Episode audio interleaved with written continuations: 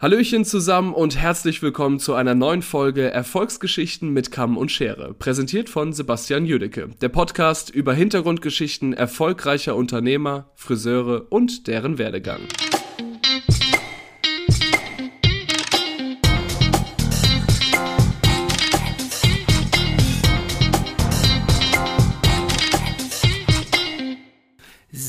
Herzlich willkommen zurück zu einer neuen Folge Erfolgsgeschichten mit Kamm und Schere. Ich freue mich, dass ihr wieder dabei seid. Ich freue mich auf die Folge ganz arg.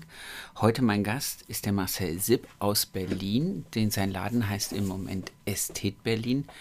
Ähm, ich kann euch gar nicht genau äh, so viel vorneweg sagen. Was mir aber, was ich zum Marcel sagen kann, ist, dass er mir in der letzten Zeit über Kommentare zu meinem Podcast und aber auch äh, in, dem, in längeren Gesprächen, die wir darüber hinaus geführt haben, immer mehr zu einer Meinungsinstanz geworden ist, die gern mal einen anderen Blick auf die Branche hat, auf unsere Situation, vielleicht auch mal eine kontroverse Meinung hat oder einen kontroverseren Blick.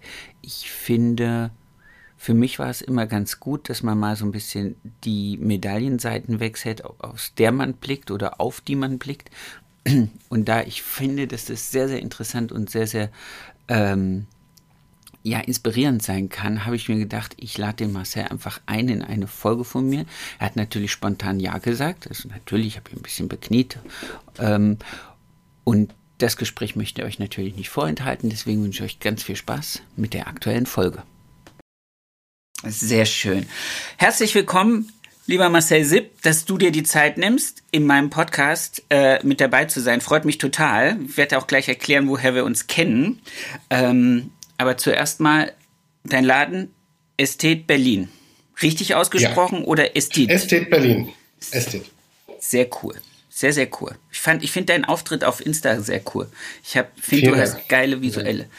Ähm, woher kennen wir uns? Du bist einer meiner treuesten Zuhörer. Ja, ähm, ähm, wir kennen uns tatsächlich nicht persönlich, was ja echt verrückt ist in der Branche. Ähm, man kennt ja doch dann auch sehr viele. Ja. Ähm, ja, ich bin durch Zufall auf deinen Podcast gekommen. Also wirklich, ähm, und ich fand das was ganz Besonderes. Das weißt du, ich habe dir das schon ein paar Mal äh, gesagt. Ich glaube, du kannst damit ganz vielen Menschen was Gutes tun. Ähm, und daher finde ich es auch so wichtig, was die Leute zu sagen haben bei dir. Ähm, gerade für Auszubildende vielleicht ist dein Podcast auch ein sehr wegweisender Anhaltspunkt. Und das finde ich sehr, sehr gut, weil es keiner macht und äh, dafür äh, mein Lob auf jeden Fall. Merci, vielen lieben Dank. Was ich schön fand, ist, dass du halt auch einer von den, den ersten warst oder von denen, die am, am regsten Feedback gegeben haben. Das natürlich, wenn man so wie ich das startet und denkt so, okay, das hört vielleicht keine Sau, wenn man dann Feedback kriegt und dann auch noch solches so interaktiv wie bei dir, fand ich das sehr, sehr cool. Und ich fand es auch gut, dass du Dinge kritisiert hast oder kritisiert im Sinne von, ah, okay, das hat mir jetzt nicht so gefallen als Zuhörer und das fand ich besser. Das fand ich echt, echt cool. Und daraus hat sich ja irgendwie ein ganz cooler Kontakt entwickelt. Absolut. Bis hin absolut. zu dieser Situation, dass wir jetzt einfach sagen, Jetzt will ich auch wissen, wer bist du, was machst du, wie war dein Weg hierher, dass wir heute telefonieren? Fang mal an, wie, wie bist du zum Friseur gekommen? Ähm, das ist eine ganz witzige Story und es gibt auch eine Verbindung zu ähm, einem Podcast-Teilnehmer, der schon bei dir war. Ähm, ich kenne ihn persönlich nicht. Äh, ich glaube, es war Marco Arena. Okay. Ähm, ich komme aus der Pfalz Macht ja nichts. Schöne Gegend. Macht ja nichts, man kann ja nichts dafür. Ähm, ähm, bin aufgewachsen immer mal in, in, der Region, auch auf Heidelberg schon, aber komme eher aus der Richtung Mainz. Und äh, ich habe mit diesem Beruf überhaupt nichts zu tun gehabt. Okay. Also wirklich kein Funken, kein Talent, kein Interesse. Und ähm, nach dem Abitur war ich so ein bisschen lost und ähm, ich komme aus einer Akademikerfamilie, äh, wo ein sehr hoher Druck war. Das heißt, Studium war angesagt und ähm, das war alles nicht meins. Ich wollte nicht studieren, ich wollte nicht die Richtung gehen, ich wollte nicht das Gleiche machen, was mein Vater, mein Onkel, mein Opa, mein, die haben alle im Architekturgewerbe gearbeitet. War eine Katastrophe. ähm, dann habe ich irgendwann mich dagegen entschieden. Okay. Und das war ein riesen Familienskandal. Ähm, und ein, einer meiner besten Jugendfreunde kommt aus der Familie Holz, Friseure, die auch in Mainz ansässig sind. Und irgendwann, wir haben gerne gefeiert damals, draußen im Garten, so Hauspartys, irgendeine dumme Wette verloren. Habe gesagt, also wenn ich jetzt nicht weiß, was ich mache, dann probiere ich es als Friseur. Ihr, also dein Bruder ist in dem Job, du bist jetzt in dem Job. Ähm, ich glaube, sein Bruder war damals Welle-Akteur, der Christian Holz. Und dann habe ich eine dumme Wette verloren habe diese auch eingelöst und habe dann irgendwo ein Praktikum gemacht. Okay, und dann hast du gesagt, oh, so scheiße gar nicht ist es. Ja, erstmal war ich äh, ein bisschen äh, geblendet von dem Leben seines Bruders, immer unterwegs für Vella, coole Partys, coole Girls. Ähm, habe ich gedacht, was will ich mehr? Ja, und dann habe ich gesagt, gut, dann probiere ich es. Und für meine Familie war das natürlich ähm, Katastrophe. Also wirklich bis zu äh, jahrelang nicht mehr mit mir gesprochen. Also es war wirklich ein, ein Riesendrama. Okay, also ähm, jetzt nicht nur so ein bisschen, sondern. Nee, nee, es, es war wirklich ähm, schlimm. schlimm. Bis heute tatsächlich. Oh. Ähm, aber ich, ich, bin immer der Überzeugung, dass man für das, was man will, auch einstehen sollte. Und wer nicht mitgehen will, dann ist es so. Ob das Eltern sind oder, oder Geschwister, das ist, glaube ich, egal. Und dann dachte ich mir, okay, was mache ich jetzt und wie mache ich es? Und dann habe ich mich entschieden, die Ausbildung zu machen, war dann bei Mozart Paris. Ähm, und fand das schon ganz gut, aber es war trotzdem, ich habe nie einen Ausbildungsbetrieb gefunden, wo ich mich wohlgefühlt habe. Ich habe dann auch nochmal gewechselt. Warte kurz, wohlgefühlt wegen der Leute oder wegen dem Input, den du gekriegt hast? Ähm, ich habe nicht das gefunden, nach dem ich gesucht habe. Okay. Ähm, ich fand es bei Mozart eine ganz tolle Sache. Ähm, ich glaube, alle großen Unternehmen, die in der Größenordnung sind, ob das Mozart, Tuninggeist, Sassoon, ähm, die haben ein sehr großes Augenmerk auf ihre Ausbildung. Mhm. Und ähm, ich, also, dass du eher mehr in der Akademie bist als im Salon, was ich immer sehr, sehr angenehm empfunden habe, weil du einfach ähm, viel schneller weitergekommen bist. Ja. Aber ich habe mir schon immer schwer getan, mich in Philosophien reinpressen zu lassen. Ah, okay. Und dann hast du bei Sassoon, muss es die kleine Schere sein, bei Mozher ähm, das Schwert. Darf, darf, keine Effilierschere sein. Ähm, ist, also damit habe ich mir immer schwer getan, ähm, Werkzeuge oder Herangehensweisen irgendwie äh, auszuschließen für mich. Okay. Und ähm, war dann aber auch relativ schnell durch mit der Ausbildung, ähm, auch von der Berufsschule befreien lassen. Ich war tatsächlich nie in der Berufsschule. Wegen dem Abitur? Ähm, genau. Okay. Ähm, und das hat mir auch nicht geschadet, würde ich sagen. Also ich äh, habe ja auch viele Freunde, die es gemacht haben und ich weiß nicht, ob der Stoff, den man da durchnimmt, wirklich einen so, so hilft. Und ähm, war dann relativ schnell auch durch mit meiner Ausbildung. Also es ging, ich glaube, zwei Jahre knapp war ich durch. Verkürzt. Ja. Verkürzt ja. und ja. Cool.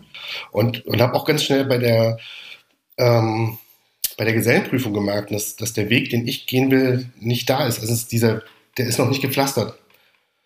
Ähm, mich ganz früh entschieden habe, dass ich Sachen nicht mag und auch nicht machen werde in meiner Laufbahn. Sprich? Oh, ähm, ich habe die erste Dauerwelle an meiner Gesellenprüfung gewickelt. Tatsächlich. Und auch das erste Make-up an meiner Gesellenprüfung. Und das letzte wahrscheinlich. Äh, und das letzte, ne, Make-up habe ich tatsächlich nochmal gemacht, aber äh, ich weiß noch, der, der, der Prüfer von der Handwerkskammer war ein ganz toller, toller älterer Herr, der hat gesagt, also Bosch, was hast du da gemacht? Das habe ich ja noch nie gesehen hier. Ähm, dafür war ich mit meinen Haarschnitten und ähm, war ich sehr, sehr gut. Ähm, und mein Prüfungsergebnis war daher auch gar nicht, gar nicht besonders. Also es war wirklich, wo man dachte, okay, Durchschnitt. Ja. Und, ähm, ich habe meine Meisterprüfung auch durch meine Dauerwelle gut nach unten reduziert. Das, das, ich, ich, ich, glaube, ich hatte meine Großmutter damals nicht. Ich habe ihr die Haare so kurz geschnitten, dass ich wirklich nur ein paar Wickel reindrehen konnte. Sehr cool. Und ähm, witzigerweise ist so mitten in der Ausbildung auch einer meiner besten Freunde äh, mit eingestiegen in die Ausbildung. Und das war ganz gut, weil er auch so veranlagt war. Also man hat sich so seinen eigenen Weg damals schon ein bisschen gebahnt und ähm, geguckt, wie man diesen Weg äh, selbst pflastern kann. Okay. Ja, das war so der Weg zum Friseur. War nicht so eine schöne Zeit, muss ich sagen. Also es war äh, viele Tränen, äh, viel Wut und äh, viel, ähm, viel Enttäuschung, muss ich sagen. Also ich finde. Weil dein Level nicht erreicht wurde oder weil, weil du von außen gebremst wurdest oder?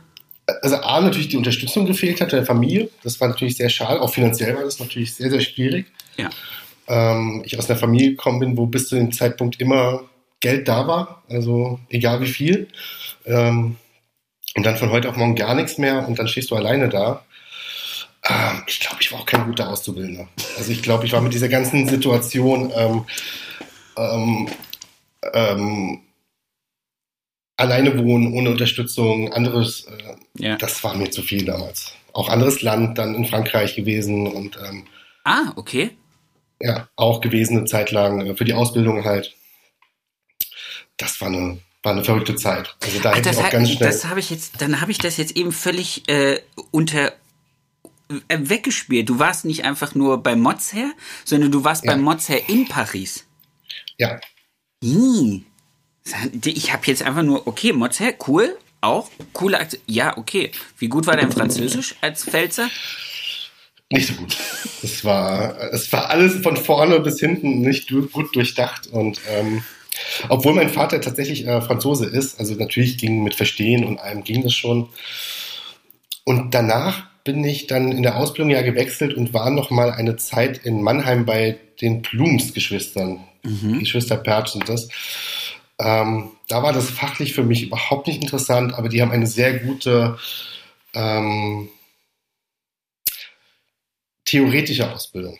Okay. Und jetzt gar nicht auf den Fokus H bezogen, sondern auf das Kommunikation mit dem Kunden. Ähm, das hat mich vielleicht sogar am meisten geprägt in meiner Ausbildungszeit, ja.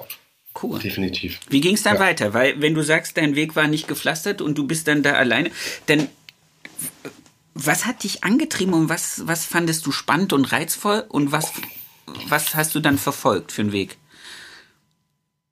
Ähm, ich habe dann so ziemlich alle großen namhaften Unternehmen irgendwie mal äh, gearbeitet, von Aveda, äh, was es halt in der Bank alles so gibt. Ähm, ich habe auch bei jedem was mitgenommen. Ne? Also ich würde bei keinem sagen, okay, dieser Weg war nicht, ähm, war ganz sinnlos.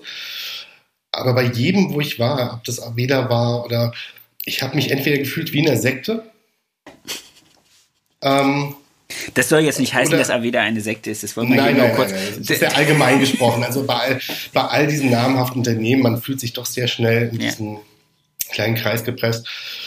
Und ähm, das war ein unheimliches Wirrwarr, muss ich sagen. Und natürlich kam da auch ganz schnell dann, wenn du für solche Unternehmen arbeitest, das Gleiche hinzu, wie du es bei, bei ein paar deiner Redner schon hattest. Dann warst du auf der Bühne für American Crew dann warst du da auf der Top Hair Messe, dann hast du da Seminar. Also warst ganz schnell natürlich auch in diesem Business mit drin. Aber immer als Fachtrainer, also jetzt nicht als äh, als Fachtrainer, ja. ja. Produktcoach äh, oder so, sondern immer nee. schneiden, färben on genau. stage. Cool. Und ähm, auch da war immer die Unzufriedenheit da und immer so dieser Versuch ähm, auszubrechen. Und äh, das gab ja keine Möglichkeit. Also ich habe bei ganz vielen deiner, deiner Leute im Podcast gehört, ähm, wie schwierig die Zeit war, aber auch wie schön sie sie empfunden haben. Und das kann ich überhaupt nicht ähm, nachvollziehen. Nachvollziehen. Okay. Das ist, ähm, deshalb ist es mir, finde ich deinen Podcast auch so gut, weil junge Leute vielleicht auch einen ganz anderen Weg aufgezeigt bekommen können.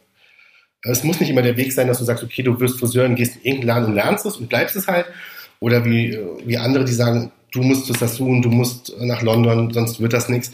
Es gibt auch andere Wege. Und ähm, das ist, glaube ich, ganz wichtig, dass du diesen Podcast machst, dass Leute auch das mal hören, dass es vielleicht andere Wege gibt und dass man nicht immer gleich aufgeben sollte, yeah. um, um Erfolg zu bekommen.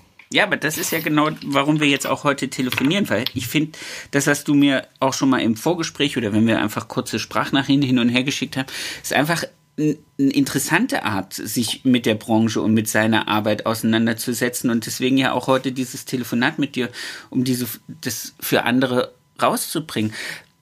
Diese Unzufriedenheit, die du hattest, hat die dich dann, also standest du an dem Punkt, wo du gesagt hast, okay, ich, ich schmeiß es hin? Ja, ja, natürlich. Okay. Mehrmals. Ich, ich stand schon ganz oft ähm, an diesem Punkt, ähm, aber ich, ich, ich, ich mochte das, was ich an sich tue, gerne. Also ich mag das, das Material Haar und ich mag, ähm, ich sehe mich auch nicht als Künstler, aber ich sehe mich als ein Handwerker, dem seine Arbeit sehr, sehr viel Spaß macht. Und ich fand das, ähm, also das, das, das Produkt an sich hat mich immer fasziniert und es war auch lange eine große Liebe von mir. Okay. Es war fast Religion für mich. Äh, aber der Beruf, in dem ich gelebt habe und wie ich ihn ausüben müsste, war das überhaupt nicht. Es war eher dann äh, vom Regen in die Traufe für mich immer ein bisschen. Okay, und wie hast du dann ähm, den, den Switch gekriegt? Hast du ihn gekriegt? Ähm, also wenn ich mir. Ich habe ihn, ich, ich habe ihn bekommen, definitiv. Ähm, ich habe mich damals entschieden, nach Berlin zu gehen. Vor zwölf Jahren. Zwölf Jahren ungefähr, ein bisschen mehr als zwölf Jahre. Okay, cool. Und ähm, habe dann ganz schnell auch für mich entschlossen, okay, ich möchte nicht mehr angestellt arbeiten. Ähm, ich, ich brauche jetzt nicht hier in einen anderen Laden zu gehen und habe das Gleiche, was ich bei fünf anderen, sechs anderen vorher auch schon hatte. Bloß in einer anderen Farbe und mit einem anderen Geruch und mit einem anderen Label. Mit einem anderen Label und ähm, ich, ich habe auch gewusst, ich bin kein guter Angestellter. Einfach. Nicht, weil ich nicht gern arbeiten gekommen bin. Ich bin niemand, der, der krank gemacht hat oder der ähm, auch in der Schule, ich war noch nie jemand, der die Schule geschwänzt hat, aber ich war, ich, ich habe den Sinn immer nicht gesehen. Also ich habe mich da nie äh, gefordert gefühlt oder wertgeschätzt gefühlt auch. Okay. Und, ähm, und dann habe ich ganz schnell den Schritt entfasst, okay, ich mache jetzt was eigenes und habe eine, ein, ein Coaching gegründet, also Seminare gegeben, in, in, ohne produktabhängig äh, zu sein, ohne für Bella oder L'Oreal. Ich wollte mich nicht einsperren lassen. Und das lief unheimlich gut.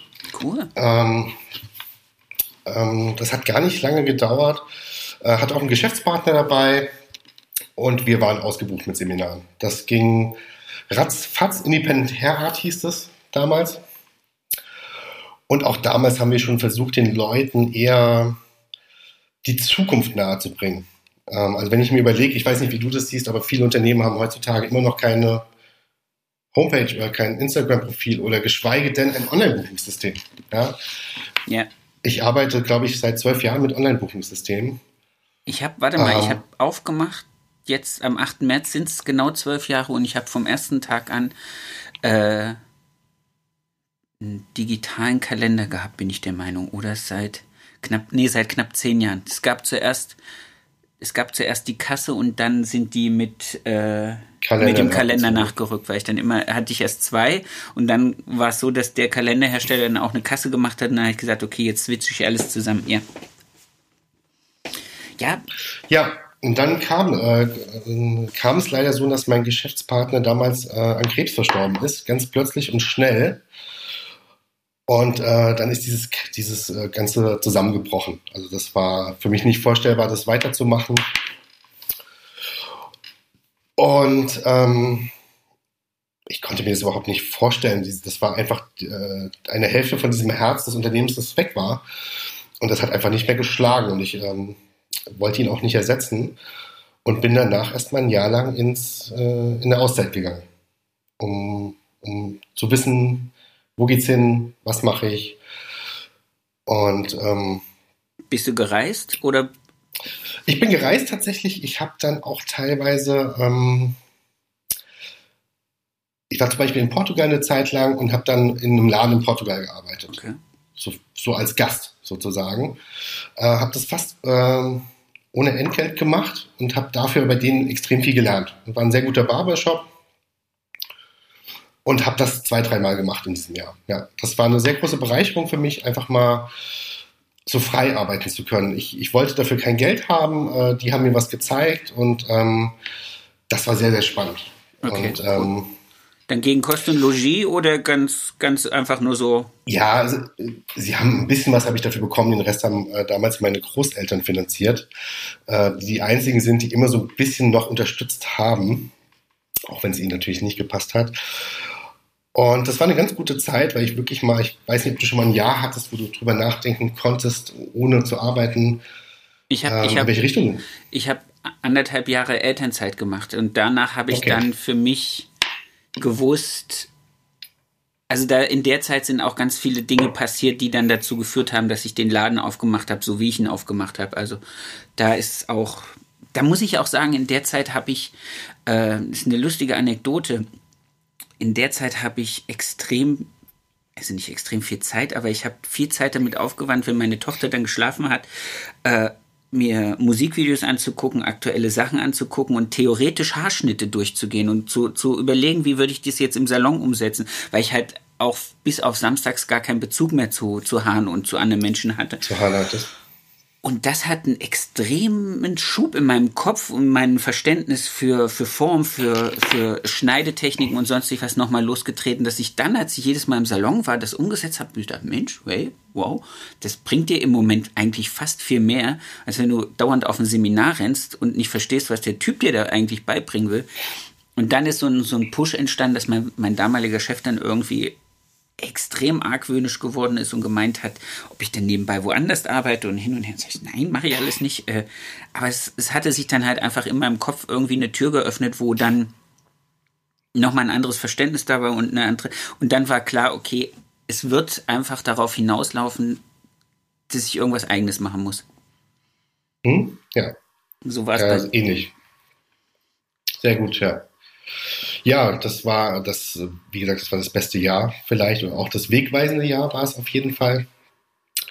Äh, das war dann zurückblickend, dass dieses Chaos ähm, der Findung war, äh, war ein bisschen überwunden durch dieses Jahr. Also mir war ganz bewusst, okay, äh, könnte ich diesen Start nochmal neu planen, würde ich ihn auf jeden Fall anders planen. definitiv. Ähm, ich glaube, das ist auch heutzutage ganz wichtig und ähm, dass vielleicht Leute, die in diesen Beruf wollen, wirklich sich ein Konzept schreiben, wie sie ihre Karriere sehen wollen. Und ähm, ich hätte mir vielleicht diese Unzufriedenheit, ich hätte zur Bank gehen sollen, hätte mir einen Kredit aufnehmen sollen, hätte sagen sollen, okay, was mein Arbeitgeber mir nicht geben kann, das finanziere ich mir selbst und ähm, billig Kurse oder Seminare oder was auch immer. Ähm, ja, aber da kommen wir ja wieder jetzt an den Punkt, wo ich dann sagen muss, okay, das ist eine coole Vision, wenn man jetzt wie wir einfach schon mal, äh, was weiß ich, 20 Jahre in diesem Beruf rumgetingelt ist, vieles gesehen hat, vieles mitgemacht hat, ja. an vielen sich vielleicht auch ein bisschen die Nase blutig gehauen hat oder desillusioniert wurde, weil bestimmte Dinge nicht so passiert sind. Ich weiß nicht, ob du als 16-, 17-Jähriger diese Vorausschau mitbringst. Und da ist es jetzt egal, ob du wie du Abiturient warst oder wie andere, die ich im Podcast hatte, die dann gesagt haben, sie haben kurz vorm Schulabschluss hingeschmissen, weil sie wussten, sie wollen Friseur werden. Ich glaube, das ist ein Bruchteil der Leute, die so weit denken. Ohne das, das zu mindern, also. Das glaube ich auch. Also ich glaube, das ist ein Bruchteil.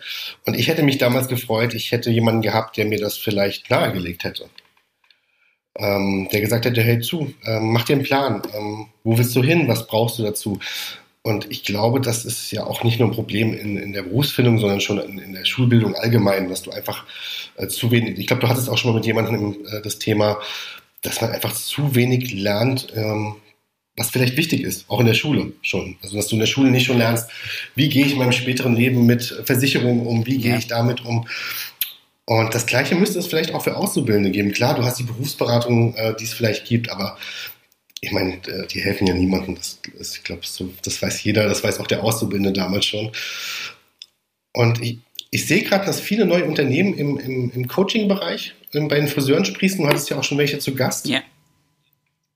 Und wir sitzen gerade auch tatsächlich an, an so einem Projekt, ähm, wo wir mehr in die Richtung gehen. Ähm, das ist schon auf die Auszubildenden gezielt wird, wo vielleicht Unternehmen sich auch an uns wenden können und ähm, wir in dem Hinblick auch ganz neue Möglichkeiten bieten können im, im Coaching-Bereich. Ich hatte heute Morgen so kurz so ein, so ein Gedankenflash durchs Gehirn jagen, wo ich gedacht habe, jetzt nach Corona oder es ist ja demnächst mal auch absehbar, dass wir erstmal wieder arbeiten dürfen, wäre es jetzt nicht so ein bisschen an der Zeit, die Handwerkskammern und die Verbände darauf hinzupushen, zu sagen, Leute, schickt uns mal uns eure BWAs. Wir gucken das mal durch als Betriebsprüfer, ganz ohne ja. irgendwas und geben euch mal ein paar Tipps an die Hand. Wäre jetzt nicht ja. die Zeit, so zu, diese, die, dieses ganze Unternehmertum bei uns im Handwerk einfach mal wirklich nochmal anzupacken und zu pushen. Ganz viele rufen jetzt gerade, man sieht es auf allen Ebenen, an allen Oberflächen, äh, in allen Social-Media-Kanälen, wie wie wenig gut die Leute aufgestellt sind, wie wenig gut sie sich mit ihrem Unternehmen auskennen. Ja. Und da, glaube ich, könnte doch jetzt ein Verband, eine Handwerkskammer wirklich äh, offene Türen einrennen und sagen, hey, wir, ihr zahlt ja eh eure Handwerkskammerbeiträge oder eure Innungsbeiträge. Wir bieten euch an, wir gucken uns die Sachen an und dann setzen wir uns zusammen und sprechen drüber, was du ändern kannst und was du besser machen kannst und wie du vielleicht dich anders aufstellen könntest. Also ich glaube, ja, Coaching ist gerade.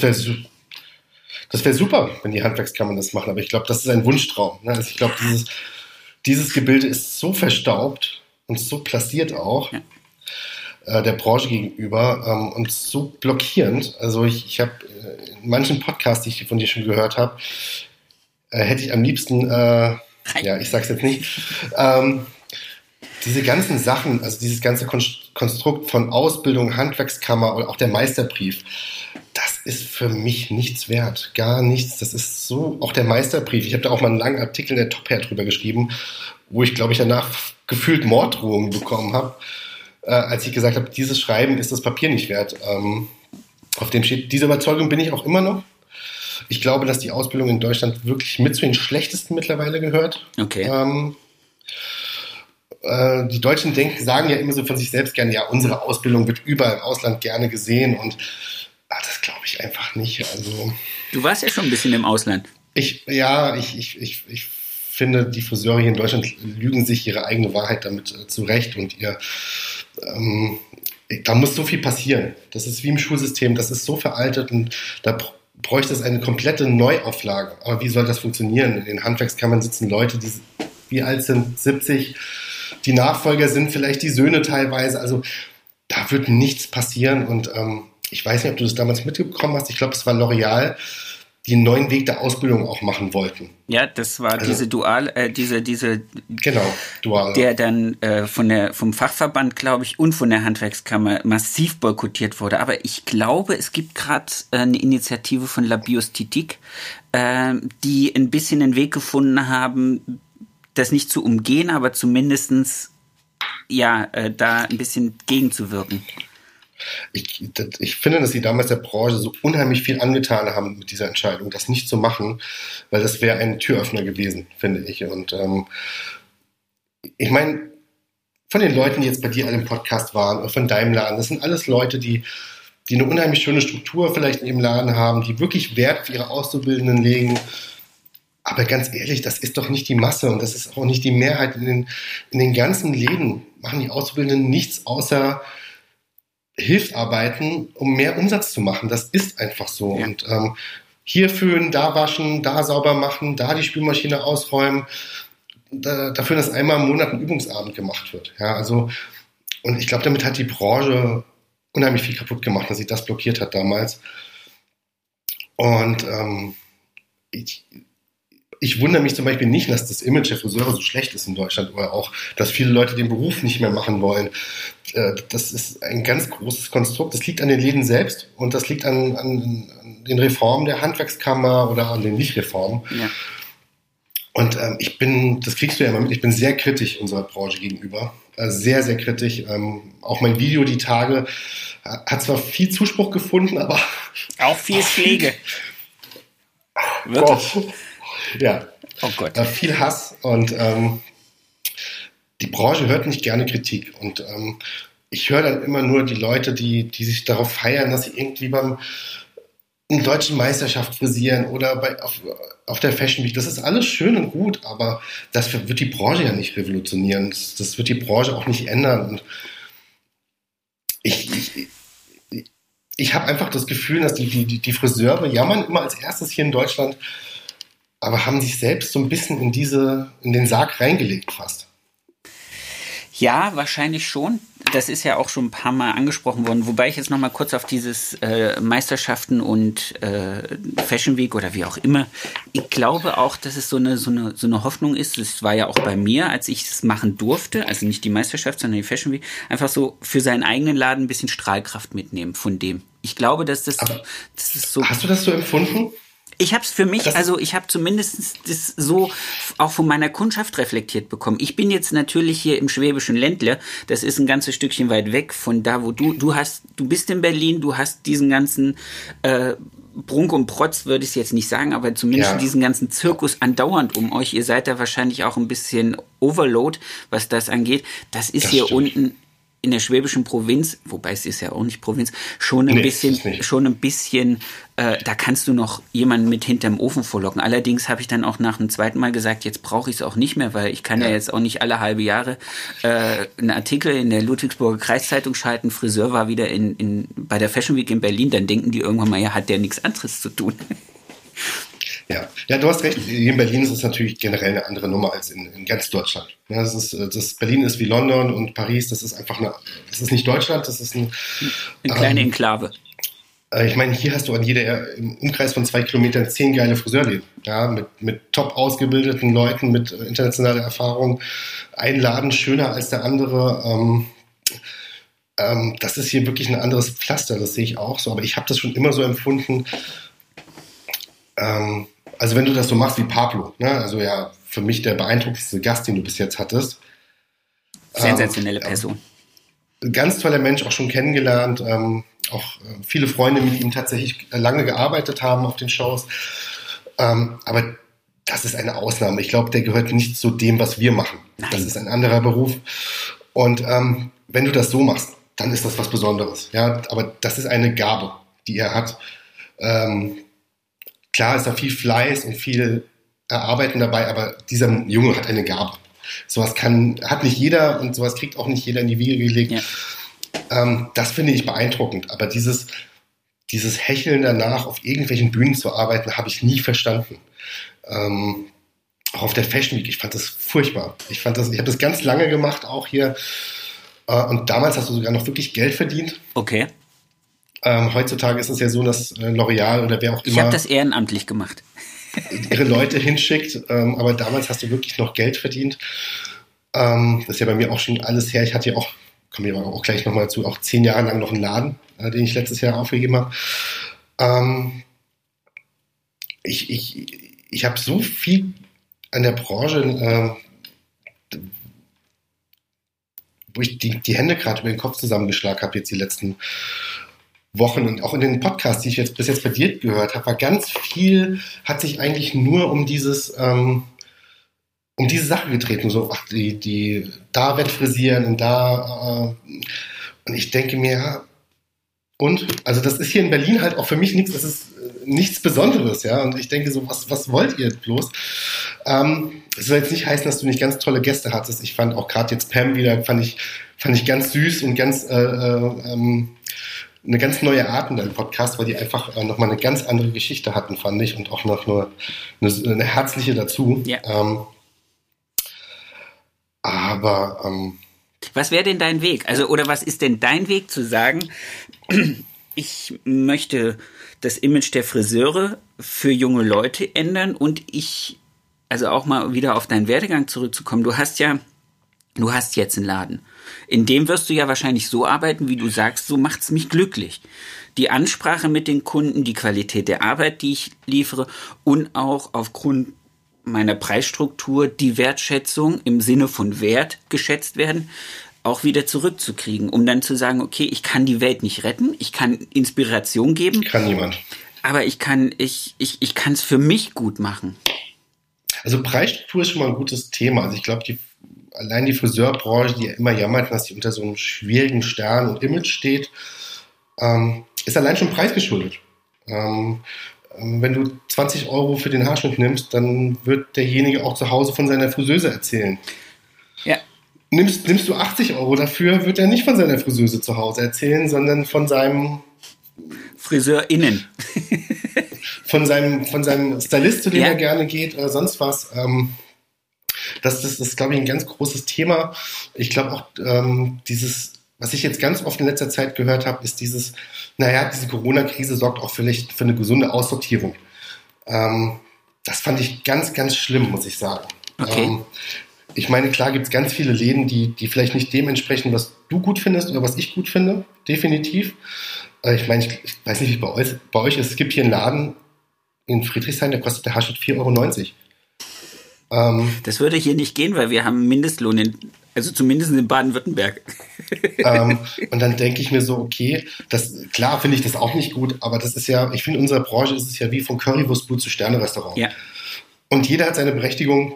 Manche wollen nur eine Currywurst, manche wollen halt aber ähm, gehoben essen gehen.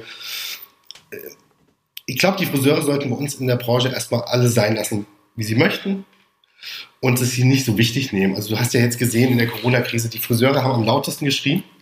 Nach sechs ähm, Wochen. Nach sechs Wochen nicht die Restaurantbetreiber, die Clubbetreiber, die seit einem Jahr zu haben, äh, heulende Videos auf Instagram. Ich habe gedacht, meine Güte, was ist denn mit euch kaputt? Ähm, ist eine schwierige Zeit, aber jetzt macht mal doch einen, äh, einen ruhigen, das wird doch alles wieder gut und wir wissen doch alle, nach Krisen kommen auch immer ähm, gute wirtschaftliche Zeiten. Äh, zu meinem Werdegang komme ich mal drauf zurück. Ja, ähm, Schön. Ich bin so abgeschwiffen. Alles gut. Ähm, genau, dann, äh, als, dieses, äh, als ich aufgehört habe mit meinen Schulungen und ähm, äh, mein Geschäftspartner leider verstorben ist, ähm, sehr jung, auch mit 30 damals, ähm, war ich dann, ähm, habe ich gedacht, okay, welche Richtung soll es jetzt gehen? Bin ich schon wieder an diesem Punkt, äh, äh, wo ich nicht mehr weiß, wo es äh, lang geht. Deswegen die Kreuzung auf deiner Hand.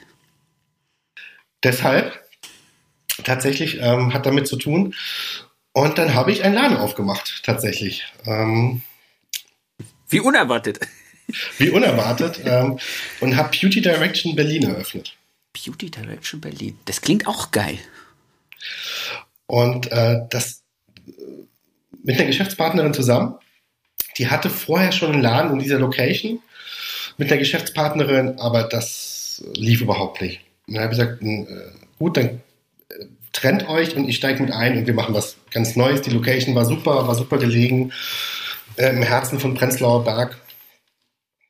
Und äh, dann haben wir diesen Laden renoviert. Und ich würde sagen, für vor über zehn Jahren äh, war der vom Design her wegweisend. Also er war ein bisschen wie ein Pop-Up-Store eingerichtet, riesengroße Spiegel, die da standen, eine unheimlich gute Anlage und gutes Licht vor allem. Also wir haben uns das Licht machen lassen von jemandem, der normal Galerien macht und einen schwarzen Boden. Das war's. Geil. Nicht mehr. Ähm, und das hat damals schon äh, für viel Aufmerksamkeit gesorgt. Also es kamen Leute rein, die haben gesagt, ich verstehe das nicht. Und es kamen aber auch Leute rein wie Architekten, die gesagt haben, wow. Die es ähm, gefeiert haben. Und dann habe ich noch meinen besten Freund von damals, ähm, der auch Friseur war, dazugeholt. Er hat gerade frisch äh, Hairdressing Award gewonnen und ähm, war gerade richtig im Saft drin. Auch, auch für mich immer noch einer der besten Friseure, die ich kenne. Und dann haben wir losgelegt und das Geschäft florierte. Wir haben Leute eingestellt. Ähm, auch damals wirklich schon versucht, nur Top-Leute zu bekommen, haben die super bezahlt. Und dann kam damals der größte Knall. Ich weiß nicht, ob du dich daran erinnern kannst. Kennst du Cripe noch? Das Bewertungs Cripe mit Q, Cripe? Ja. Das wurde von, wie heißt denn das jetzt? Das neue Bewertungsportal. Da müsste ich jetzt lügen. Wie heißt es? Ganz berühmt. Ach, mir fällt der Name jetzt nicht ein. Ähm, wie heißt denn das Bewertungsportal? Müsste ich googeln. Ganz berühmt, das berühmteste Bewertungsportal eigentlich. Ich habe auch eins im Kopf gerade, aber mir fällt es nicht ein. Ist so rot, gelb. Yep. Und es war damals so, ähm, wir waren dann der bestbewertete Friseur bei Gripe Deutschland. Äh, die Zeitschriften schrieben ganz schnell, Beauty Direction wohl bester, derzeit bester Friseur Berlins und die Anfragen rasselten rein von der Vogue, von der L, von alle wollten Interviews und wir haben schon damals gesagt, nee, danke, kein Interesse. Ähm, wir fanden es damals cool abzulehnen. Im Nachhinein haben wir gedacht, äh, Scheiße, die kommen nie wieder. Wir Vollidioten. Aber es war unser Image damals. Ähm, wir wollten so ein bisschen rougher sein, wir wollten so ein bisschen anders sein als die Branche. Wir wollten uns nicht mit großen Namen schmücken, was ich auch furchtbar finde, wenn Friseure sich mit Promis schmücken. Und wir hatten auch wirklich viele Promis da sitzen. Ich hätte niemals äh, auch nur einen Namen irgendwo in, in die Vogue oder sonst was setzen lassen. Ja, bei uns kommt die so und so. Ja. Und dann lief das und wir haben Leute eingestellt und Leute eingestellt und das Geld floss uns nur in die Kassen. Ähm, und auch viel auf dieses Bewertungsportal. Also man unterschätzt immer, wie wichtig so ein Portal, auch Google heutzutage einfach ist. Ja.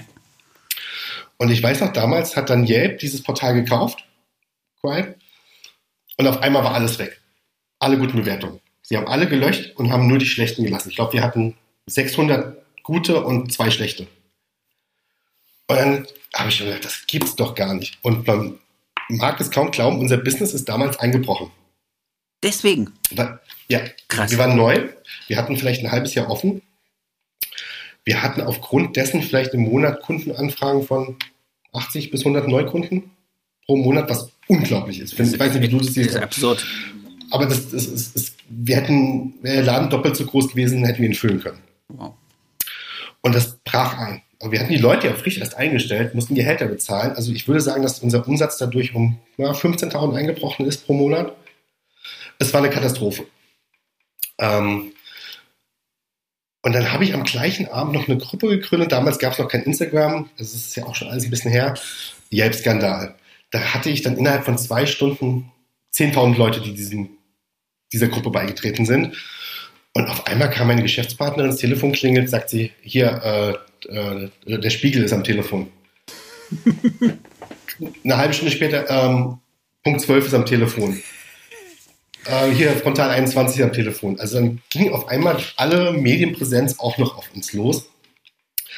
Ähm, ich weiß nicht, ob das den süddeutschen Raum so getroffen hat wie bei uns, aber bei uns war es wirklich eine Katastrophe und ich äh, war zu Gast bei jeder Zeitschrift. Also man findet auch jetzt noch Artikel. Ich weiß noch, was hat der Spiegel hat, glaube ich, vom Sternefriseur zum Stümper über Nacht. War die Headline. Sehr geil. Auch schöner Arschtritt. Und, und, damals haben wir dann angefangen zu kämpfen mit, mit Anwälten und so. Und dann fing es so an, dass dieses Portal dann damals anrief und sagte, ja, wenn ihr unser Bonuspaket von kauft, unser Werbepaket für 1000 Euro im Monat, dann kommen diese guten Bewertungen zurück. Am Arsch ihr mich. Und das wurde immer heftiger und heftiger, bis dann auch irgendwann Drohungen tatsächlich kamen. Ähm, von diesem Unternehmen selbst, die gesagt haben, ich, ich hoffe, Sie wissen, ähm, mit was für einem mächtigen Unternehmen Sie sich hier gerade äh, anlegen möchten. Und ich hatte dieses Telefongespräch aufgezeichnet und äh, ich hatte äh, als Kunden den Martin Hoffmann, das ist der ehemalige Sat1-Chef, mhm. und der hat gesagt, hey, ich glaube, Sat1 würde das Telefonat gerne kaufen. Und dann ging es mit diesen Drohungen damals wirklich weiter. Und dann habe ich äh, ähm, wirklich Angst bekommen, habe das eingestellt, habe nicht weitergekämpft. Ich weiß, andere haben noch ein bisschen weitergekämpft. Ähm, aber das war damals fast der erste, der schon wieder ein Genickbruch. Ja, also diese, meine ganze Laufbahn besteht aus diesen Rückensteinen. Ja. Ähm, aber dann danach, äh, wir haben uns aufgerafft und es ging weiter. Der Laden lief super. Aber auch da kam ich wieder an den Punkt, dass ich gemerkt habe, boah, ich bin das nicht. Ich, ich, äh, ich fühle ich fühl mich immer noch nicht da angekommen, ähm, wo ich hin möchte. Und langsam stellte sich natürlich die Frage, okay, du warst schon bei großen Unternehmen. Hat dir nicht gefallen, warst nicht du. Du hast Seminare gegeben. Warst auch nicht du. Okay. Du hattest deinen eigenen Laden, das warst auch nicht du. Langsam wurde es eng. Umschulung also, zum Floristen. Umschulung zum Floristen. Ähm, ähm, also daher auch wirklich viel in der Branche und erlebt, zehn Jahre lang erfolgreich den Laden geführt und ähm, von heute auf morgen entschieden auszusteigen auch. Okay. Das war einfach ein Gefühl und äh, ich musste da raus. Also es war, ich weiß nicht, ob du schon mal in deinem Leben dieses Gefühl hattest, ähm, fast von Platzangst und einfach, ich, ich möchte diese Situation sofort beenden. Ich, ich, ich möchte nicht mehr diese Tür aufschließen. Ich möchte, ich war einfach durch damit. Kenne ich, kenn ich gar ja. nicht. Also solche, solche Momente hatte ich in meinem ganzen, ganzen Leben noch nie. Ähm, ich muss auch ganz ehrlich sagen, ich, ich habe es gestern in einem Podcast-Gespräch gesagt, ähm, dass ich eher so das andere Problem habe, dass ich jetzt nach zwölf Jahren, wo ich an der Stelle bin, wo ich bin und wo ich mich eigentlich der überlege zu verändern, zu vergrößern, eigentlich an so einen Punkt komme, wo ich sage, oh, ich bin aber so, es ist doch so schön in meinem Lädchen und, mm, und ich glaube, ich kann das nicht. Also ich habe eher so diese, das genaue Gegenteil, dass ich dann einfach so sage, oh, ist doch alles gerade so und, und wie, wie ich es will. Also so richtig rausplatzen wollte ich noch nie.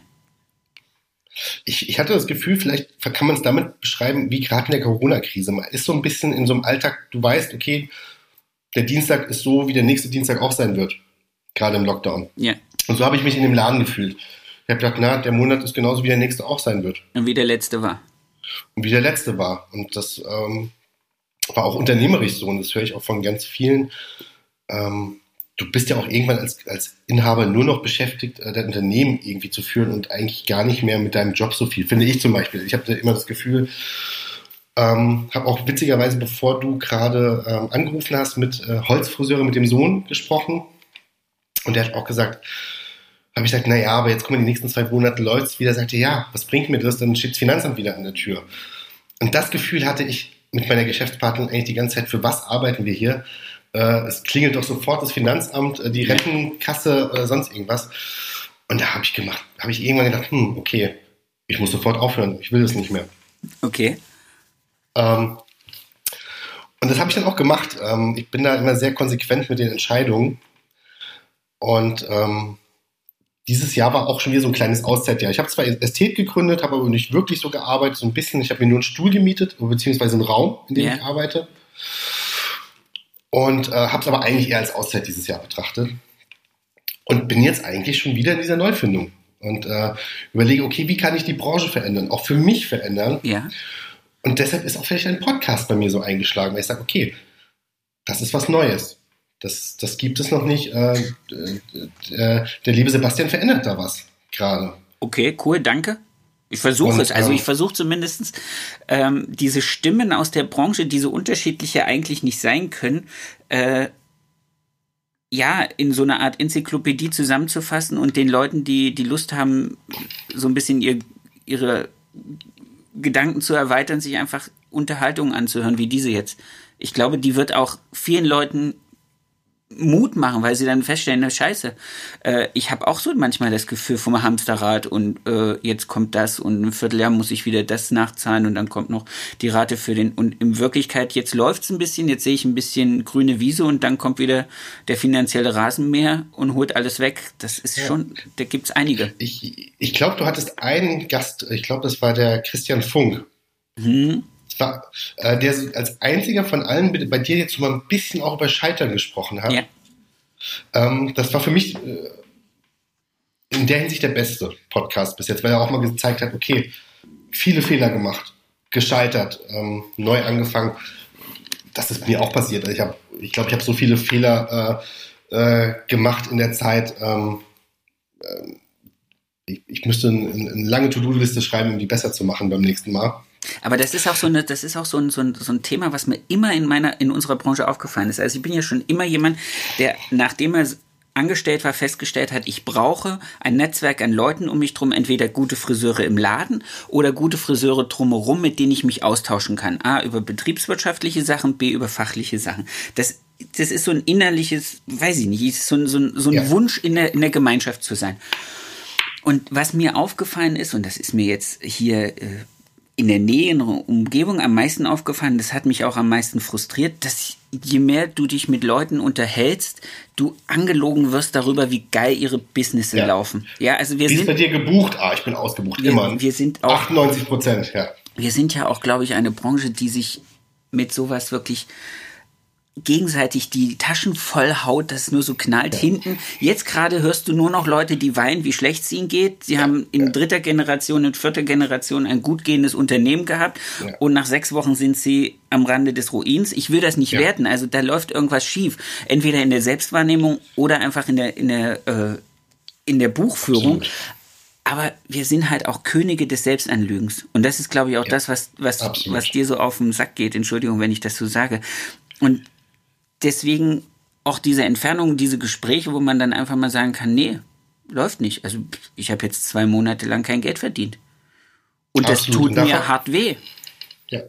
Da fand ich den Christian super. Also das war ein ganz toller äh, Podcast, ähm, der auch mal davon erzählt. Nicht nur immer von, ach ja, da hier auf äh, hier Bühne und da dies und das. Ähm, also ich habe so viele Freunde mit großen Unternehmen, ob in überall in Deutschland verstreut. Ähm, gute Freunde. Und wenn du mit denen mal ehrlich redest, egal ob groß oder klein, die haben alle ihre Sorgen, äh, die sie natürlich nie so teilen würden. Und ich glaube, im Prinzip äh, geht es der Branche doch ähnlich. Und ähm, wie du auch sagst, jeder hat, das, das, hat mich so erschrocken, dass alle immer sagen, es läuft so gut. Und jeder hat geschrien. Nach vier Wochen hat schon jeder geschrien, oh Gott, wir können nicht mehr. Und ich, natürlich ist es, wenn du jetzt rechnest, in einem Jahr hatten wir dann viereinhalb Monate Lockdown mit letztem Jahr gerechnet drei Monate jetzt, dreieinhalb Monate. Ja, nee, zwei. Sind zweieinhalb haben wir jetzt, ne? Dann bis März. Und dann letztes Jahr nochmal vier Wochen, also knapp vier Monate, die wir jetzt so geschwächelt waren. natürlich fehlt dir dieser Umsatz. Das ist mir, das ist mir ganz, ganz, ganz, ganz klar. Und dass du auch keine Sprünge machen kannst. Aber dann sehe ich bei Instagram Friseure, die rumheulen, aber im Sommer erst mal sechs Wochen nach Malle geflogen sind, ne, als es ging. Und dann denke ich mir, ey, dann flieg halt mal nicht in Urlaub und spar das Geld. Dann heulst du jetzt auch nicht. Ähm, und das ist vielleicht der Punkt, warum mich diese Branche schon immer so frustriert hat. Ich habe mich niemals wohlgefühlt in dieser Branche. Bei keinem, bei keinem Salon, ich, ich glaube, es es ging wirklich nur, als ich alleine gearbeitet habe oder beziehungsweise als, als, als, als eigenständiger Unternehmer.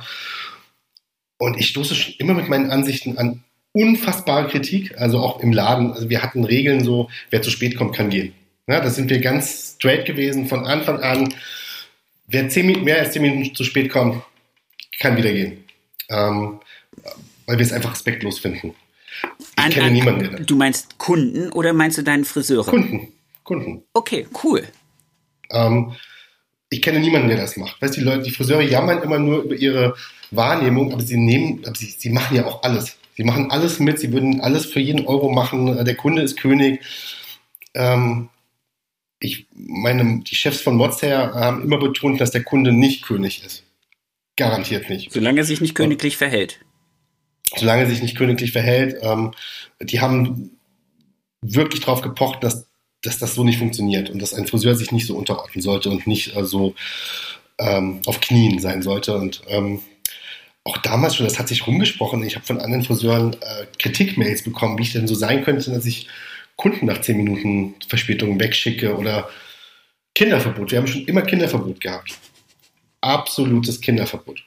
Äh, das, das liegt nicht daran, dass ich Kinder hasse. Ich liebe meine Kinder. Ich bin äh, der liebevollste Papa der Welt. Aber ich weiß nicht, wie es bei dir ist, du bist ja auch in einem hochpreisigen Segment, aber bei mir geht der Männerhaar schon ab 60 Euro so ungefähr.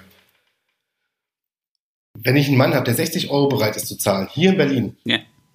und dann da sitzt, und als ich noch den Laden hatte mit vielen Plätzen, und da sitzt eine Mutter mit ihren zwei Kindern, die rumschreien, finde ich das sehr, sehr schwierig. Oder auch für mich als Konzentration fand ich das immer. Ähm, also ich habe auch, ganz, ganz ich habe auch so Momente, wo ich weiß, wo ich Kunden sitzen habe, äh, die dann einfach mit den Augen rollen, wenn, wenn halt äh, eine Mutter mit ihren Kindern reinkommt, aber nicht, weil sie nicht ein Kinder, also weil sie kein Kinderhasser ist, sondern einfach, weil die Leute sagen, ich brauche jetzt einfach mal meine zwei Stunden Auszeit, ich sitze hier, äh, was weiß ich, lese in meinem Telefon, lese eine Zeitschrift, habe einen Kaffee getrunken, solange das noch ging, dann will ich nicht, dass neben mir jemand rumblökt. Also das ist auch nicht, nicht aus, aus irgendeiner Ablehnung einer anderen Lebensform gegenüber, sondern es ist einfach nur so, ich will jetzt hier meine Ruhe haben, ich zahle einen Haufen Geld. Gehst ja auch nicht in den Spa, wo dann irgendwie während der Massage die ganze Zeit irgendeiner singend um dich drumherum tänzelt. Absolut. Also ich glaube, aus also, der Perspektive kann ich es nachvollziehen. Wir bieten es an. Ich habe das schon immer, ich, da wo ich gelernt habe, war das schon immer gang und gäbe und auch äh, wo ich danach gearbeitet habe in den Salon, war es immer gang und gäbe. Ich habe das auch jetzt noch. Ich weiß noch nicht, wie es jetzt mit den mit der neuen Platzregelung, mit der neuen äh, Anzahl der Leute aussieht. Da wird es jetzt wohl so sein, dass ich sage, sorry, äh, ich kann, ich kann, ich darf gar nicht eine Mutter mit Kind reinnehmen, genau. weil also ich weiß nicht, ob es bei euch schon so war. Bei uns war es die ganze Zeit schon so. Also beim letztes Jahr schon ähm, war das eine unserer Auflagen, dass keine Kinder mit durften hier in Berlin. Hm, bei uns war es zumindest so, dass äh, wenn sie, also, äh, irgendwann gab es die Möglichkeit der Begleitperson. Ah, okay. Das, aber das hat, kann ich mich jetzt nicht dran erinnern. Das hat, glaube ich, erst im Juni, Juli sich das. Aber das liegt auch ein bisschen an der Größe unserer, unserer Salonfläche. Also wir hatten genug Platz, um Quadratmeterzahlmäßig ähm, dann noch eine Besuchsperson oder eine Begleitperson mit dazuzunehmen. Wobei ich es auch um ein ganzes Stück runter reduziert habe. Also dann auch gesagt habe, hey Leute, wenn die jetzt so klein sind, dass sie bei euch auf dem Schoß sitzen müssen, dass sie ihnen nicht Haare waschen können, all diese Vorschriften, die es gibt, keine Chance. Und das werde ja. ich auch weiter so durchführen. Ja, das ist äh, auch richtig so. Sehr gut. Ähm, was, was mir in unserem Gespräch vielleicht wirklich wichtig ist, ähm, nochmal drauf, äh, dass wir drauf kommen, äh, ich glaube, das, ist das Wichtigste, was wir gerade alle tun können, ist an die Zukunft der, der Branche zu denken, an unsere Auszubildenden. Ich, ich sehe das ja immer bei dir, du machst es ja, du bist da sehr hinterher, glaube ich, mit Auszubilden. Du hast, glaube ich, immer welche, ne? Ja. oder wenn es geht. ähm, da was zu verändern. Und ähm, ich bin gespannt. Äh, vielleicht kann ich dir dieses Jahr nochmal den Link schicken, wenn wir soweit sind mit unserem Projekt. Ähm, Sehr gerne. Da geht es auch, da geht's auch gerade ein bisschen um Geldgeber und alles. Äh, sprechen auch mit großen Firmen gerade drüber. Cool. Ob die sich beteiligen wollen, weil ich kann es alleine nicht stemmen. Ich will es auch alleine gar nicht äh, stemmen und die Leute, die, die, die sich da anschließen wollen, auch nicht. Ähm, das, das ist, glaube ich, eine ganz wichtige Essenz aus deinem Podcast. Ich glaube, jeder von den, deinen, deinen Leuten, die einen Laden hatte, hatte auch Auszubildende bis jetzt, die ich gehört habe. Ja. Oder? Ich glaub, oder in der Akademie Einzige, der, oder. Ich bin, glaube ich, der Einzige, der, keine der, der da raussticht, ja. Das ist ja nicht schlimm. Aber wenn du sagst, du bist eh für dich allein und dein Weg über alle möglichen äh, Branchen, Bühnen und sonstig irgendwas hat dich jetzt dazu gebracht, dass du für dich alleine einfach auch dein Ding drehen kannst, was du drehen willst. Irgendwann gibt es vielleicht wieder den Punkt, wo du sagst, du findest jemanden, der deinen Weg inspirierend findet und sich von dir als, als Lehrer leiten will. Also vielleicht sollten wir auch dahin gehen und uns ähm, so ein bisschen mehr wieder als die Lebenslehrer für die jungen Leute sehen und nicht nur als Weitergeben von irgendwelchen äh, Unternehmensroutinen. Ich glaube, das ist das Problem. Wir geben, glaube ich, mehr unternehmerische Routine, also die Routine eines Friseursbesuchs an die Azubis weiter, als wirklich dieses, dieses Lebenslehrer und auch Handwerkslehrer zu sein. Ja. Mensch, jetzt werde ich richtig philosophisch. Ja, das ist, äh, hast du aber schön gesagt, finde ich. Ähm ja, das stimmt. Das habe ich so noch nicht gesehen, aber das, ähm, das ist ein ganz großer Punkt, glaube ich, das äh, wieder das Handwerk auch weiterzugeben und als Handwerker das auch weiterzugeben und nicht, äh, ja, sehr schön. Das ist das, was mich so, was mich so an, das, an dieser japanischen Art von Handwerksbetrachtung so inspiriert, dass die sich halt einfach ja, dass, dass die sich gegenüber und ihren Schülern gegenüber eine andere Wertschätzung haben. Und das, was du vorhin gesagt hast, dass in wahrscheinlich 75 Prozent der Salons in Deutschland die Mädels und Jungs irgendwie mit dem Besen neben den, neben den Friseurinnen und Friseuren stehen. Ja, das, das, wir haben, glaube ich, viel dazu beigetragen mit der Art, wie wir selber arbeiten und wie wir uns halt nicht als Lebenslehrer sehen, uns unseren Nachwuchs abzugraben. Ja, ja. Und ähm, ja, ich weiß nicht, wie die aktuellen Zahlen sind. Ich meine, vielleicht kennst du dich da besser aus, äh, wie die ähm, aber ich glaube, dass die Zahl ganz, ganz stark nach hinten. Ja, gerade jetzt, gerade jetzt durch das, durch das letzte Jahr, durch das ähm, die An Anzahl der Auszubildenden, glaube ich, im Friseurhandwerk ein ganzes Stück zurückgerutscht ist. Und ich gehe davon aus, dass äh, dieses Jahr, also 2021, die Ausbildungsquote auch eher nach unten geht, weil viele Unternehmen Angst vor einem dritten Lockdown haben. Also auch wenn ich das jetzt nicht prophezeien möchte, aber wer weiß, wo es im Herbst hingeht. Und sich wahrscheinlich einige Gedanken machen, ob sie sich einen Azubi für, was weiß ich, 700 Euro ja, stimmt, in, ja, in Laden stellen, wo sie keine Ausbildungsbeihilfe kriegen, wo sie kein Kurzarbeitergeld kriegen. Ja, also und da glaube ich, sind wir nicht als Handwerker die Einzigen. Ich glaube, dass die armen Mädels und Jungs, die jetzt irgendwie ihren Schulabschluss haben, ob das neunte oder zehnte Klasse ist, die jetzt äh, eine Ausbildung suchen, sei es im Handwerk, sei es im äh, Einzelhandel, sei es wo auch immer. Egal, Gastronomie, alles. Katastrophe. Also jetzt, wir werden auf eine, das wird ein ganz armseliges äh, Schulabgängerjahrgang. Die Mädels ja, und Jungs tun mir auch. richtig hart leid. Ja, ja, die, äh, das Gespräch habe ich ganz oft in letzter Zeit, was eine Last äh, die Generation, die gerade dieses und letztes Jahr ihre Abschlüsse gemacht hat oder macht, äh, mit sich tragen muss. Furchtbar. Ähm, und auch welche Auswirkungen das auf, auf viele Berufszweige für uns haben wird, äh, für unsere Branche, für jede Branche vielleicht. Ähm, aber da ich glaube, dass die Friseurbranche ähm, unter den Handwerksberufen vielleicht die Branche ist, die am meisten leidet in den letzten Jahren von, von allem, von, von Auszubildenden, von Image, von allem, äh, trifft es diese Branche, glaube ich, am härtesten. Ja. Ähm, ich weiß nicht, wie es bei euch ist. Ich, ich glaube, das Unternehmenssterben hier in Berlin wird jetzt die nächsten Wochen ganz groß sein. Ich weiß von vielen Läden, dass sie zumachen jetzt. Okay. Zum Ende des Monats. Ich weiß, dass bei ganz vielen der Mitte, die, die Mitte dieses Monats die Deadline war. Ähm, Da kann ich bei denen, auch, bei denen auch vielleicht gar nicht so selbst geschuldet, weil sie viele auch erst so im ersten, zweiten Jahr waren. Okay. Ich glaube, da kannst du mit so einem wirtschaftlichen Ausfall schwieriger planen keine oder Chance. Äh, keine Chance. Ähm, da kann ich dann auch vielleicht mal ein Tränchen verstehen, auch wenn ich finde, dass auf Instagram natürlich nichts zu suchen hat. Ähm, aber es ist auf jeden Fall eine Chance, die jetzt für die Branche kommt und, und, und ähm, wo man angreifen sollte. Das machst du mit deinem Podcast, der wirklich der, der, der beste Friseur-Podcast ist. Es gibt ja noch zwei, drei andere mittlerweile, äh, die können aber nicht mithalten.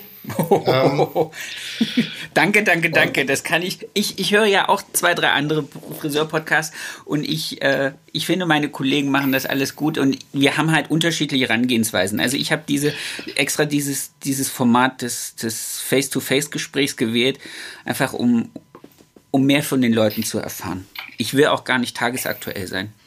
Und dafür gibt es jemanden, der einen sehr, sehr guten Podcast für tagesaktuell oder wochenaktuell macht. Und das muss man einfach auch hoch anrechnen. Ich, ich, ich hoffe ja, dass der Podcast auch irgendwie vielleicht, ich glaube, du bist L'Oreal-Kunde, ne? Ja. Ja. Irgendwie vielleicht von L'Oreal ein bisschen mehr gepusht wird, auch nochmal, äh, weil, weil ihn einfach viel mehr hören sollten. Äh, ähm, darauf bin ich gespannt und ähm, genauso wie du mit deinem Podcast versucht hast, was Neues zu machen, äh, liegt es mir sehr daran, dass die Branche auch sich weiterentwickelt. Ähm, Instagram ist ja ein großes Thema. Wir hatten es ähm, noch gar nicht groß davon. Ähm, wenn ich mir die Instagram-Profile der Friseure angucke, dann kann ich nur lachen. Ähm, da muss äh, ich, ich aber sagen, ist meine auch super schlecht. Äh, aber, aber, ich habe ja schon rausgehört, dass du jemanden hast, der sich darum kümmern wird in ja. Zukunft. Gott sei ähm, Dank. Ähm, natürlich gibt es auch Ausnahmen. Ne? Also äh, ich würde jetzt auch nicht sagen, dass meins hier das einzig äh, Durchdachte ist, aber wenn ich mir Profile aus Russland gerade ganz toll, äh, viele Friseure, die wahnsinnig tolle Sachen machen, ähm, da würde ich gar nicht mehr London oder so als Hauptpunkt äh, ja. nehmen. Äh, Moskau ist für mich gerade so das Maß aller Dinge, was Frisuren betrifft und Friseure. Ähm, allein da zeigt sich schon, dass, dass die Unterschiede zu den Branchen in anderen Ländern gerade extrem sind. Ja. Die USA, ähm, gut, London wird immer von ihrem, von seinem Ruf leben. Ne? So ein bisschen wie die Uni in Heidelberg von, äh, ja. von seinem Medizinerruf leben wird, ähm, so wird auch London immer von seinem Sassoon-Strahl leben ja. und äh, den ganzen anderen. Aber ansonsten, wenn du guckst, so auch Tokio, Moskau, ähm, New York und wie Deutschland da zurückliegt, im Instagram auch. Da, da, liegen Welten dazwischen. Das ist ja wirklich nicht mal, das sind ja Lichtjahre. Ja, das ist so wie die Regierung die Digitalisierung verschlafen hat, haben die Friseure in Deutschland definitiv ähm, das verschlafen. Ja. Natürlich gibt es ein paar tolle Ausnahmen, äh, wo ich mir auch gerne was abgucke, aber ich glaube, da ist auf jeden Fall noch mehr drin. Und da hätten die Friseure auch den Lockdown super nutzen können, finde ich jetzt, um sich ein bisschen neu aufzustellen oder auch mit dem Buchungssystem. Ne? Also ich, ähm, der Laden, in dem ich gerade eingemietet bin, die haben keins und ich finde, dass heutzutage jeder Friseursalon ein Online-Buchungssystem Aber du hast doch selber eins. Das heißt, du hast für dich selber einfach für deine. Ich habe ein eigenes. Okay, genau. nur für dich. Ja, ja, nur für mich. Muss ich ja. ja. Wegen, äh, sonst wäre es ja Scheinselbstständigkeit ja, und, und stimmt. Yeah. Ähm, das muss jeder Laden meiner Meinung nach haben. Ähm, die Kunden wissen es, glaube ich, unheimlich zu schätzen, zu jeder Tages- und Nachtzeit buchen zu können. Aber auch als die ganzen Lockdowns kamen, dann kannst du alle Termine mit einem Knopfdruck absagen. Ja. Schreibst eine Mail, die für alles, hey, mein Lieben, tut mir leid, wenn was Neues gibt, melde ich mich. Ja. Und auch jetzt, als es wieder aufging, äh, du konntest einfach unheimlich gut kommunizieren. Und sowas fehlt der Branche komplett oder auch von vielen ähm, Podcast-Gästen, die du hast, wo ich zum Beispiel weiß, dass es unheimlich erfolgreiche Unternehmen sind, wenn du dir da den Google-Auftritt oder dieses ganze Social Media anguckst, da war teilweise gar nicht viel da. Ja. Ähm, das Aber das sind, das sind, das sind, ja, wobei ich dann auch glaube, wenn du ein funktionierendes Unternehmen hast und äh, auch gut unternehmerisch aufgestellt bist, also weil die, das sind ja auch wirklich ein Großteil der Leute gewesen, die werden jetzt vielleicht mit einem weniger dunkelblauen Auge aus dieser Krise rausgerutscht sein, weil sie einfach äh, sich besser wirtschaftlich aufgestellt haben, dann hast du vielleicht auch gar nicht so diese Notwendigkeit nach äh, Mitteln und Wegen zu suchen, Personalakquise, Neukundenakquise. Vielleicht bist du einfach an deine, in deiner Hut dann so äh, eine Nummer, dass man eh weiß, die laufen bei dir rein. Das ist ja absolut klar, aber es geht ja auch immer darum, ähm, das ist ja dein Schaufenster ein bisschen und ähm, ähm, auch der Branche teilweise vielleicht ein bisschen zu zeigen. Es das heißt ja immer, Friseure müssen mehr zusammenhalten und so. Und allein das ist schon eine Möglichkeit, um auch Friseursalons zu vereinen. Ne? Dann findest du was Schönes, schreibst den mal an. So entsteht ein Kontakt. Und es ist ja auch bei uns so entstanden. Und ähm, ich glaube, so ein großer Austausch äh, wäre super schön für die Branche. Aber für mich zeigt es einfach, dass die Digitalisierung in der Branche total äh, nicht stattgefunden hat bei uns. Die hat schon stattgefunden, die hat nur, glaube ich, wieder auf diesem, also es klingt jetzt ganz böse und ich denke, jetzt werde ich ungefähr 95 Prozent meiner Hörerschaft verlieren. Es hat halt wieder dieses Friseurige. Ja. Ja, und ich meine das jetzt, ich meine das nicht böse. Gut, dass du es gesagt hast, ich weiß nicht. ja, aber das, das, das ist halt das ist so wie, wie, wie wir heute, wenn du durch die Städte fährst und siehst Friseursalons, wo einfach noch die, die Weller und sonstig irgendwelchen Banner, ja. Produktbanner hängen, die dann auch schon irgendwie seit fünf Jahren da hängen und ausgeblichen ja. sind. So glaube ich, ist auch für viele jetzt zu gucken, was machen andere, womit kriegen die Punkte, womit äh, ja, äh, bekleben die ihr visuelles Schaufenster und dann mache ich halt genau dasselbe. Und deswegen, glaube ich, siehst du auch überall dieselbe Art der, der Kommunikation über ihre Arbeit. Hm, das und das, das, das, das glaube ich ganz gerne. Mein Lieber, äh, wir sind schon eine ganze Zeit unterwegs. Ich würde sagen, du gibst mir jetzt noch einen deiner schönsten Kundenmomente mit, damit wir hier mit einem fröhlichen Lächeln in diesen sonnigen Tag entfleuchen. Ich hoffe, in Berlin scheint auch die Sonne. Nö. Es ist okay. ähm, ich habe lange, ich habe mir äh, lange überlegt, welchen Moment ich dir erzähle, weil ich wusste, du wirst danach fragen. Entschuldigung. Und ähm, das ist wirklich ein, ein wirklich sehr emotionaler Moment. Und wenn ich das anfange zu erzählen, werden viele denken, du Arschloch. ähm, okay, ich bin gespannt. Es kam eine Kundin in den Laden, ähm, die durch ihre Schwiegertochter zu mir kam. Die setzte sich auf den Stuhl und sagte, mach mich schön. Ich muss dazu sagen, diese Frau sah aus, weiß nicht, ob, ob du Harry Potter kennst. Kennst du Hagrid? Hagrid ist der, Hagrid ist dieser große dieser mit den Locken, dieser. Ja, ja, ja, ja, ja. So sah diese Frau aus. Hoppala. Groß, massig, sehr sch schlechte Körperhaltung, furchtbare krause Locke. Und ich habe zu dieser Frau gesagt, warte kurz. das nimmt noch auf. Ähm, ich habe zu dieser Frau gesagt, sei mir nicht böse, ich kann nichts für dich tun. Du bist keine schöne Frau und ich werde auch keine aus dir machen. Okay. Ähm, das war sehr hart, das weiß ich auch. Und dann ist sie auch ähm, gegangen. Ich habe auch nichts gemacht. Tatsächlich, ich hätte ihr das Geld nicht abknüpfen wollen und ich wäre niemals zufrieden gewesen. Ich sag gleich, das ist äh, eine meiner engsten Kunden heute. Diese Frau kam ein Jahr, anderthalb Jahre später in den Laden und ähm, mir schossen die Tränen in die Augen. Ähm, sie hat sich von dem Mann getrennt, der sie unterdrückt hat, sehr. Ähm, sie hat unheimlich viel Sport gemacht. Sie hat locker 50, 60 Kilo abgenommen. Ähm, sie war bei der Typberatung. Also es war so ein bisschen wie vom hässlichen Entlein zum Schwaden. Sie sagt, ähm, ich, ich danke dir vielmals, du hast mir ein neues Leben geschenkt mit deiner Aussage. Wegen der Ehrlichkeit.